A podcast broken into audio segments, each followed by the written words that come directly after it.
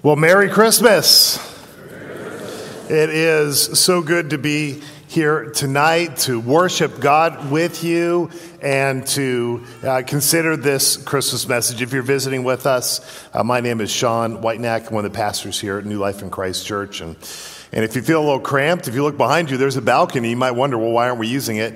It's because it's not finished yet. There's no seats up there. But we look forward to next year being able to do that, and um, we'll be done and we will have extra seats in order to have everyone here. It, it is a joy to worship with you and to hear your voices, to join together, and to sing about this Christmas message. And that's really what we're doing as we come together tonight. We call it a, a service of lessons and carols.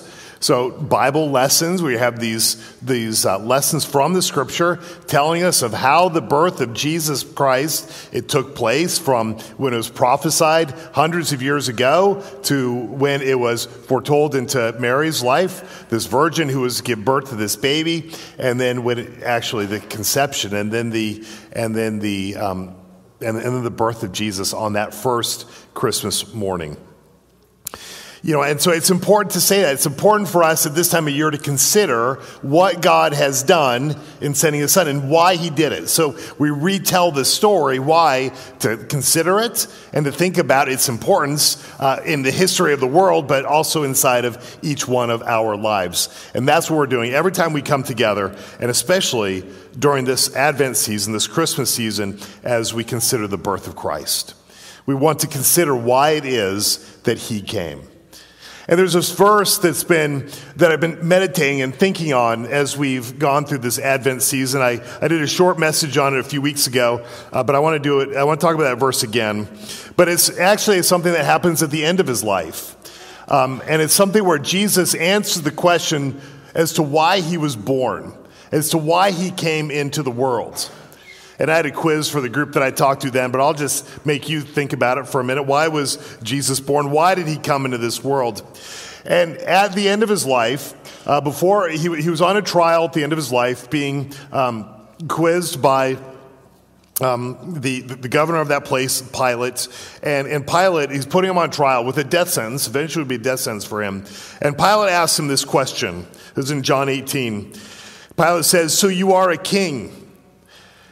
And this is adult Jesus here answers this. He said, You say that I'm a king. For this purpose I was born, and for this purpose I've come to the world. Right? So, especially at Christmas, we think, oh, yeah, why did he come? Why, why was he born in this world?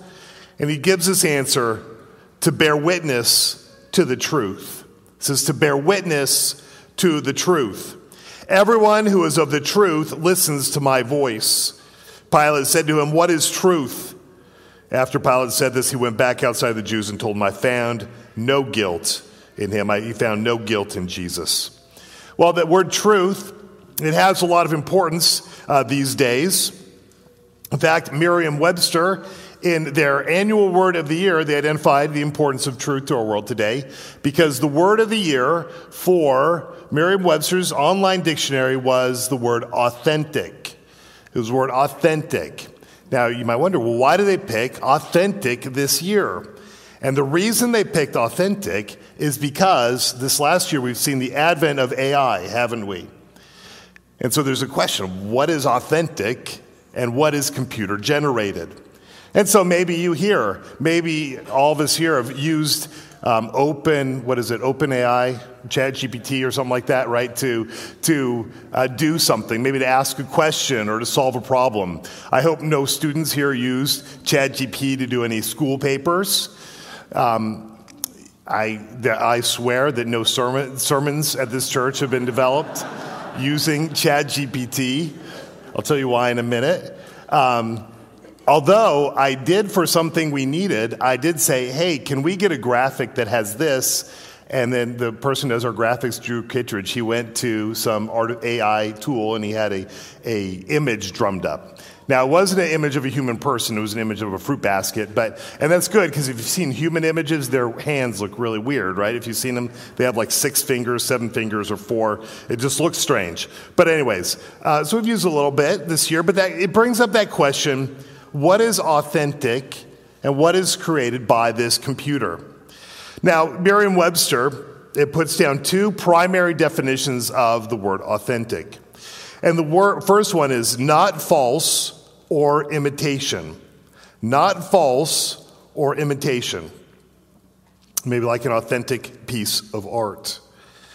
But a synonym, um, but there's also the second definition that's given to be true to one's own personality, spirit, or character.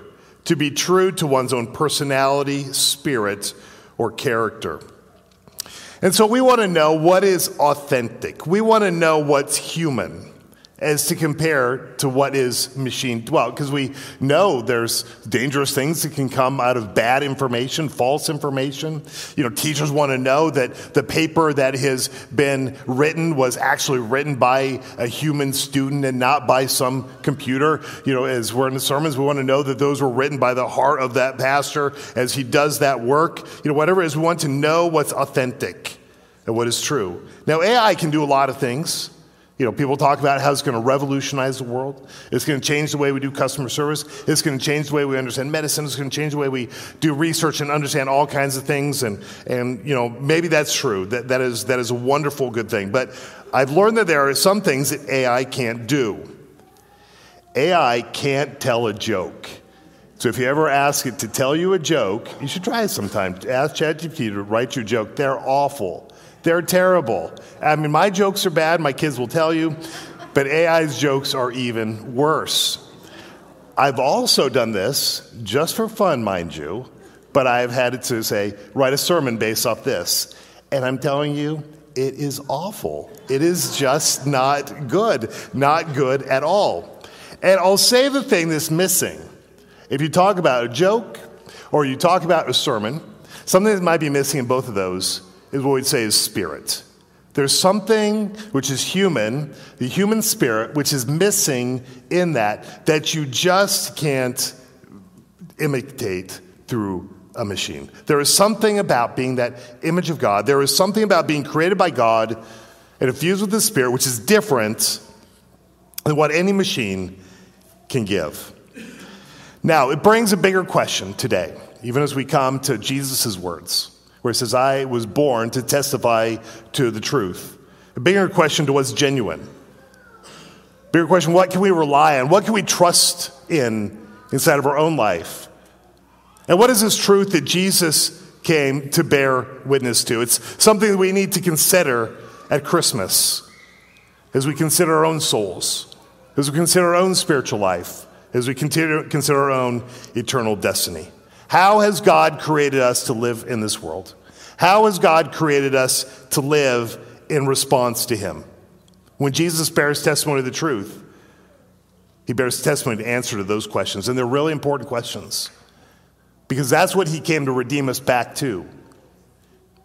And what we're going to see is Jesus called us back from an inauthentic life to an authentic life from the life that which people are trying to create for themselves outside of God's design and God's purposes and God's spirit, and to bring them back in line. That's what Jesus came to redeem us back, to come back into a relationship with Him and to live an authentic, eternal relationship with God.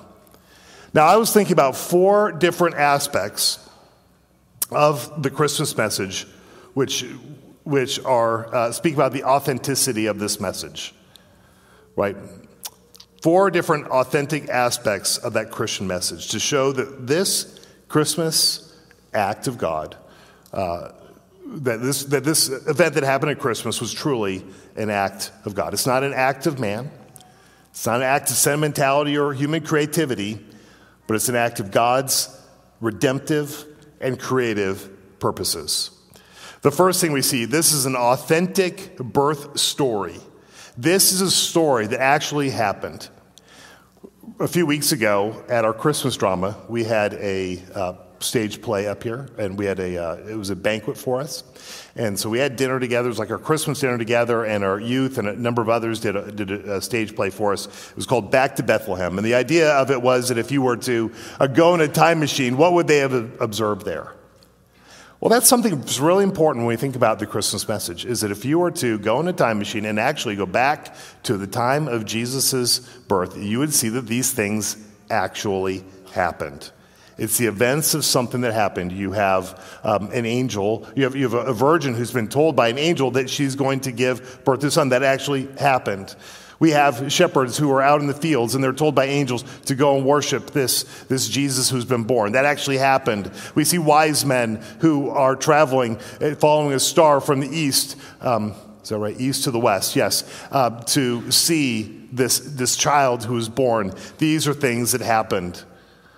We're reminded that Christmas is not just a sentimental holiday.